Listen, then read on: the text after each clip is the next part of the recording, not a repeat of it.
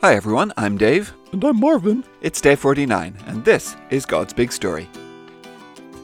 It's a story, It's big! never boring. No way! For His glory, Always! God's big story.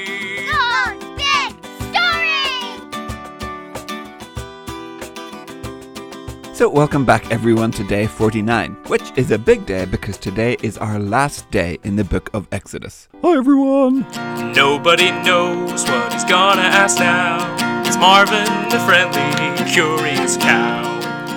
Mm. So, hello Marvin, and yes, today we finish up with our second book of the Bible. Okay, yeah. So I remember Exodus started with the people of Israel being slaves in Egypt, and so far, well, it's the story of them leaving and, and what they do right after they leave. That's right. In fact, the word Exodus means leaving on a big scale. So, if everyone who lives in Ballynahinch decided to get up and leave the town altogether, well, then you would say that was an Exodus. Oh, I see.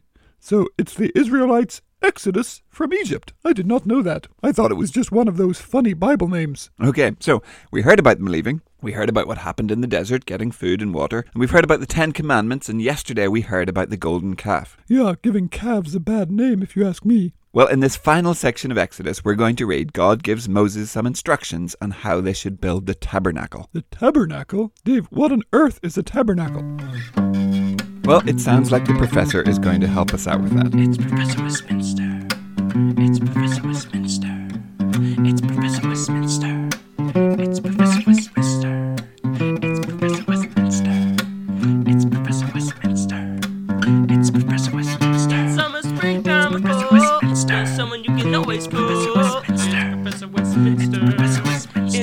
Westminster. Professor Westminster. Hi, everybody.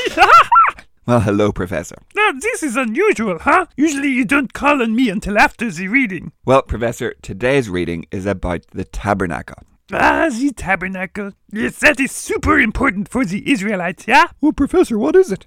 Ah, it's a tent. A tent? Hmm. A tent doesn't sound very important. Well, it was. Everywhere the Israelites set up the camp, the tabernacle went right in the middle. And around the tent there was a courtyard with a big curtain all the way around it. Hmm, okay. It was where they went to worship God. Oh, so it was kind of like their church. Well, yes, a bit. But it had some very special things inside of the tent. It had some special furniture made of gold and silver, lampstands on the table and some other stuff. Uh, but most important, it had a very fancy box called the Ark of the Covenant. It had golden angels on it, and inside was the manna from the desert. It had Aaron's staff, and it had the tablets with the Ten Commandments carved on them. Oh, okay, so this was really important stuff. Yes, super important. And so the ark, the fancy box, it stayed in the special part of the tent called the most holy place. Uh, that was kind of God's space. Nobody else was allowed back there except one guy. And he was only allowed in once a year. But we'll talk about that tomorrow, won't we, Dave? Ah, we will, Professor. Okay. Okay, so today God is telling Moses how all of this very fancy stuff should be made. Okay, great. Well, who's reading today? Well, today it's our friend Georgia. Ah, hi, Georgia. Hi, Georgia. Hello. Today we're going to be reading three passages. Our first one is from Exodus 31 Bezalel and Oholiab. Then the Lord spoke to Moses. He said, I have chosen Bezalel, the son of Uri. Uri is the son of Hur. Bezalel is from the tribe of Judah. I have filled him with the Spirit of God. I have filled Bezalel with wisdom, with understanding, with knowledge, and with all kinds of skill. He can make beautiful patterns in gold, silver, and bronze. And he can cut and set stone. He can work with wood. In fact, he can work in all kinds of crafts. I have also appointed Oholiab, the son of Ahisamach, to help him.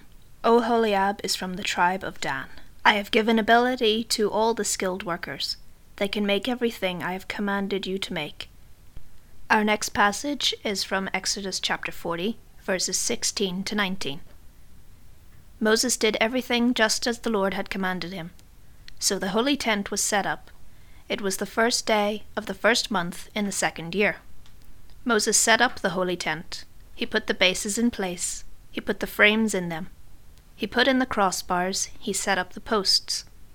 He spread the holy tent over the frames, then he put up the coverings over the tent. Moses did it as the Lord had commanded him.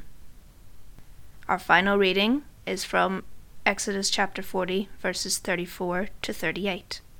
The glory of the Lord. Then the cloud covered the tent of the meeting. The glory of the Lord filled the holy tent. Moses couldn't enter the tent of meeting because the cloud had settled on it. The glory of the Lord filled the holy tent. The Israelites continued their travels. Whenever the cloud lifted from above the holy tent, they started out. But if the cloud didn't lift, they did not start out. They stayed until the day it lifted. So the cloud of the Lord was above the holy tent during the day. Fire was in the cloud at night. All the Israelites could see the cloud during all of their travels. Thanks, Georgia. Oh, wow. So God gave those guys some special making stuff powers, huh? He did, Marvin, and we call that being gifted. Oh, you know, my mom says I'm a gifted cartoonist because I'm so good at drawing comics. Oh, really? I did not know that about you, Marvin. Did you know one of the jingle guys is also very good at cartoons? But here's the thing none of us are the best at absolutely everything. God gives us all different gifts. Some people are good at art, like you are, Marvin. Some are good at sports. Some are good at learning languages. Some might be good at standing up at the front and talking to lots of people. And others are no good at that at all, but they're really good at making friends and helping people. We all have different gifts. Okay, yeah. And so, just like these Israelites who God had given making stuff gifts to, God wants us to use our gifts to serve Him. But Dave, how could I use my cartoon gift? Well, Marvin, maybe there'll be times at church when we might need people to draw posters or decorations. You could use your gift there. Or I have another friend who wrote a whole comic book that told people the good news about Jesus. Oh, I see. Yeah, that sounds fun. And that's not your only gift. You're also a friendly cow, right? Oh, yeah, of course. It's right there in my jingle. Marvin, the friendly, curious cow. Okay, well, that's a gift too. Maybe at church you can look out for people who might be a bit shy and might feel left out.